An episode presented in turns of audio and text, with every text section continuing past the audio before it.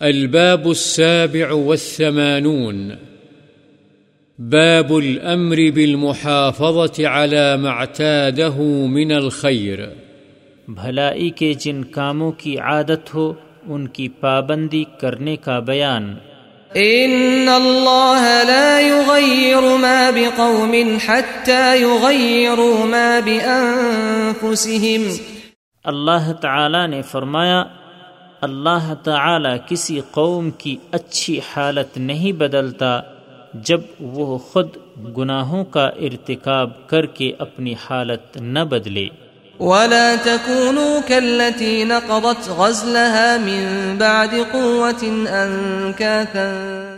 اور اللہ تعالی نے فرمایا تم اس عورت کی طرح نہ ہو جس نے اپنا کاتا ہوا سوت مضبوط کرنے یعنی بٹنے اور درست کرنے یا محنت اٹھانے کے بعد ٹکڑے ٹکڑے کر کے توڑ ڈالا۔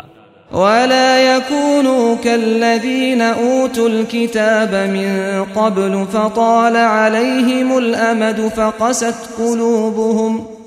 اور اللہ تعالی نے فرمایا اہل ایمان ان لوگوں کی طرح نہ ہوں جنہیں ان سے پہلے کتاب دی گئی۔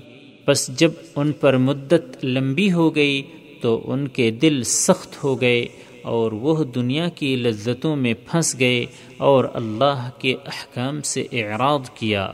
فما رعوها حق رعایتها اور اللہ تعالی نے فرمایا پھر جیسا چاہیے تھا ویسا اس کو نبھا نہ سکے۔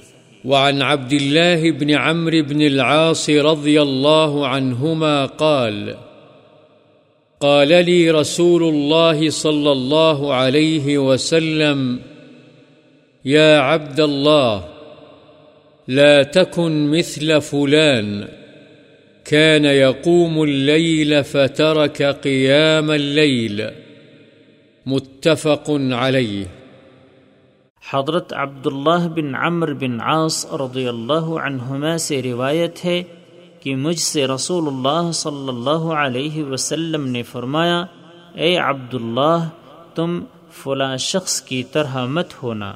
وہ رات کو اٹھ کر اللہ کی عبادت کیا کرتا تھا، پھر اس نے رات کو اٹھنا چھوڑ دیا۔ بخاری و مسلم۔